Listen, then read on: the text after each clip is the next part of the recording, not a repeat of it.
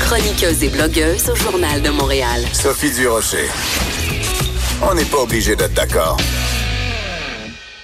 Alors, vous connaissez bien Chloé Sainte-Marie, chanteuse, actrice et militante, on peut le dire de cette façon-là, pour les droits des aidants euh, naturels. Bonjour Chloé, comment vas-tu? Oh, je, je vais tellement bien, là. Je suis sur la route pour Montjoli pour inaugurer demain soir l'été littéraire et j'ai fait un arrêt pour te parler à Lille, euh, donc euh, avec les oies qui sont en migrance, qui sont arrêtées là. Je vois en face les montagnes de Charlevoix, c'est une beauté infinie. Bon, ben écoute, ça explique un petit peu pourquoi on t'entend plus ou moins bien, ma belle Chloé. Mais j'apprécie Ah oui? énormément que tu aies pris le temps. Ben oui, ça sonne un petit peu comme euh, si tu me parlais dans le fond du- d'une boîte de conserve, mais c'est pas grave. Ton propos est important, donc on va se concentrer sur ce que tu Hmm. dis, ma belle, ma belle Chloé. Écoute, je voulais te parler aujourd'hui, Chloé, parce que il y a euh, une étude qui a été euh, qui a été faite. C'est une doctorante de quatrième année en psychologie de l'université du Québec à Trois-Rivières. C'est un texte qui est paru dans le Nouvelliste qui nous apprend ça. Et euh, cette euh, doctorante a eu l'idée de se pencher sur le- la détresse des aidants naturels et la détresse des aidants naturels qui les mène même à songer au suicide. Toi, Oui. Tu as été aidante naturelle pendant des années pour l'homme que tu aimais et que tu aimes encore, Gilles Oui. Carle. Et tu Oui. nous l'as déjà confié à la radio en ondes que tu y avais pensé à un moment donné. Quel message tu voudrais envoyer aux gens qui sont des aidants naturels et qui, à un moment donné, sont au bout du rouleau? Ben, c'est de, de, de partager la charge, de, de se faire aider parce que la détresse est tellement grande, c'est, impossible de, de, de prendre cette charge-là seul. Et très souvent, quand on prend euh, soin d'une personne aidée, Mm. la, la, les- la famille s'éloigne, les amis s'éloignent, Mm. donc il n'y a plus personne. On est seul. On n'a plus de réseau. seul. Il n'y a plus de réseau. Le réseau, il disparaît parce qu'ils disent j'ai trop de peine. Hmm. C'était ça. Tous ses amis que Gilles a mis, euh, bon, les, les, les, les acteurs, par exemple, qui l'aimaient, qui l'adoraient, qui l'adulaient même, Hmm, disaient je peux pas voir Gilles comme ça. je comprends. que, parce qu'il l'aimait trop. Donc, donc, le résultat, on était seuls. Alors, euh, alors, qu'est-ce qu'il faut faire? Il faut, il faut faire des fêtes. Il faut réorganiser, mais ça prend de l'énergie, ça prend de l'argent, ça prend. Donc, la, la, moi, j'ai pensé au suicide. En 2007, j'ai vraiment pensé me suicider et tuer Gilles. Ça, c'est, j'ai passé par là et avant de le faire, j'ai dit à la préposée qui s'occupait, qui m'aidait bénévolement, fais-moi rentrer à l'hôpital, fais-moi dormir. Hmm, Ils m'ont fait rentrer à l'hôpital puis ils m'ont fait dormir pendant une semaine. wow. Et je m'en suis Une cure de sommeil. Une cure Oui, de une sommeil. Cure de sommeil. Donc, ça veut dire, Chloé, excuse-moi de, de t'interrompre, mais ça signifie que tu avais atteint euh, ce qui pour toi était la limite. Tu sais, à un moment donné, on en, on en a tous une limite. Là, on dit, regarde, là, je, je suis rendu vraiment au bout du rouleau. Et toi, donc, c'était un épuisement euh, physique et psychologique. Oui, absolument, les deux. Et j'étais, euh, j'étais dans une détresse, un désespoir tel. Alors j'ai, euh, j'ai rent- je suis rentrée dans une clinique euh, privée, puis on m'a fait dormir pendant une semaine. Puis c'est après ce long sommeil euh, chimique, hein, faut pas l'oublier là, Ouais. euh, que que j'ai j'ai eu comme une sorte de vision qu'on ne pouvait pas s'en sortir seul Hmm. et que seulement les, les coopératives, les- les- l'aide, c'est-à-dire que cinq aidantes et cinq aidés se mettent ensemble, puis Hmm. qu'on on fasse travailler trois aidantes, mais qu'il y en ait deux qui peuvent se reposer, c'était pour moi là la seule, seule solution. L'union, Il n'y pas d'autre. ouais, l'union fait la force. Oui, l'union fait la force, mais tu sais, c'est- beau, c'est un beau slogan qu'on dit comme ça. Mais quand on est un aidant et que l'aidé, il refuse d'avoir de l'aide de quelqu'un d'autre, de, de son Ouais. aidante. Il veut pas voir personne rentrer dans la maison. Et quand moi j'ai commencé à prendre des préposés, il faut pas oublier que Gilles, il les frappait. Ouch! OK, c'est la première fois que j'entends dire ça. Mais Mais parce qu'il voulait pas personne d'autre que moi, c'est normal. Se Ouais. voir dépérir euh, sous le regard des, des étrangers, c'est encore plus, plus douloureux. Ouais. Parce qu'il faut rappeler, pour ceux qui, qui peut-être l'aurait oublié. Donc le mal qui rongeait Gilles, c'était le Parkinson.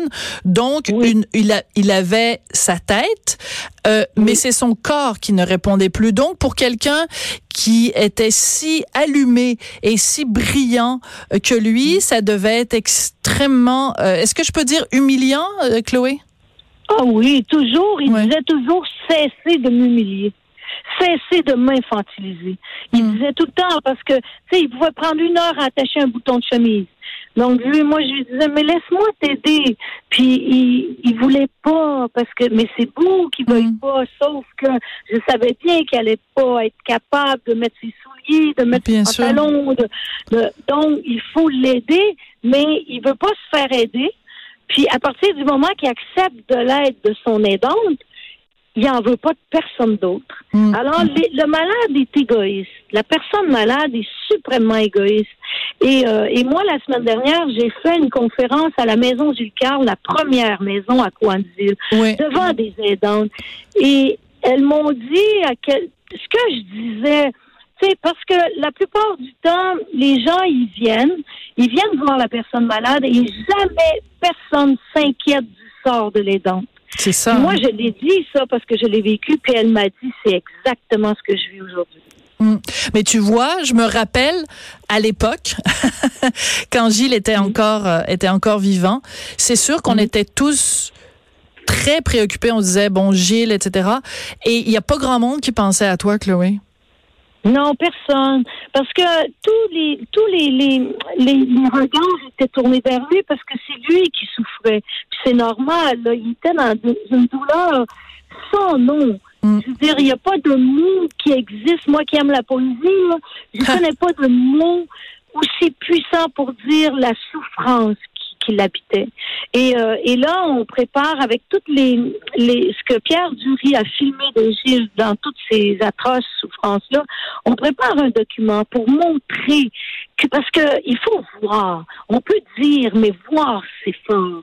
Et là, on va montrer ces souffrances pour que les gens sachent que la personne aidée souffre terriblement.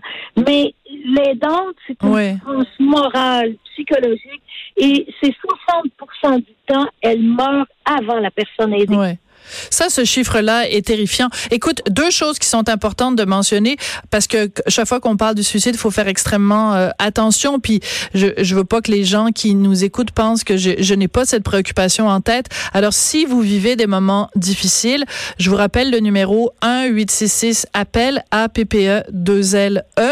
Ça c'est la première chose que je voulais rappeler. La deuxième chose, c'est que tu as mentionné Pierre Dury. Donc euh, euh, pour les gens qui le connaissent pas, Pierre Dury, c'est un grand photographe, un homme excessivement talentueux. Et donc, tu nous dis qu'il a filmé des images de toi et Gilles. Mais je veux mentionner simplement en passant qu'il y a en ce moment dans le, le hall d'entrée du siège social de Québécois à Montréal, et c'est disponible, hein, c'est ouvert à tout le monde, euh, une exposition de photos de Pierre Dury. Alors, il y a des photos magnifiques de Claude Blanchard, des photos magnifiques de, de Robert Lepage, de René Lévesque, et il y a une photo Chloé, de toi avec Gilles. T'es toute nue, mm. avec ta belle peau mm. blanche, tes longs mm. cheveux roux, et c'est Gilles qui nous regarde. Et cette photo-là, je pense, c'est peut-être une des plus belles photos de toi et Gilles. Euh, je pense que c'est une photo très forte, très puissante et elle s'est faite au Carré Saint-Louis. Pierre, il venait tout le temps faire des photos avec nous pour le plaisir. Tu sais, on, ne sent jamais savoir où ça allait mener. Mais je me souviens très, très bien de cette séance photo. Et on avait fait même des photos, moi et Pierre, dans, dans notre chambre à Gilles et moi, mais nus. Euh, des, des, vraiment des trucs extraordinaires. Mais celle-là, c'est vrai que c'est une photo qui est au musée maintenant, qui, qui, qui dit beaucoup, beaucoup de la personne aidante. Tout à fait. Et je me suis permis de photographier la photo. Alors, je vais la mettre sur mes médias sociaux pour, euh, pour euh, vous rendre hommage à, tous les deux, toi et Gilles et Pierre Dury, évidemment, qui a pris la photo. Merci beaucoup, Chloé. Bon courage pour euh, les autres maisons Gilles Carle. Merci beaucoup de porter ce, ce flambeau-là. Je l'apprécie beaucoup. Puis il y a notre collègue aussi, José Legault, qui écrit régulièrement là-dessus parce qu'elle est elle-même une aidante naturelle. Donc, ayons, ayons une pensée aujourd'hui pour les aidants naturels. Puis allons leur rendre visite pour leur dire qu'on les aime. Merci beaucoup, ma belle Chloé. Merci, merci beaucoup. Vous avez écouté, on n'est pas obligé d'être d'accord. Merci à Joanie Henry à la mise en onde. Merci à Hugo Veilleux à la recherche. Je vous laisse en compagnie de Mario Dumont, puis nous, on se retrouve demain, 14h.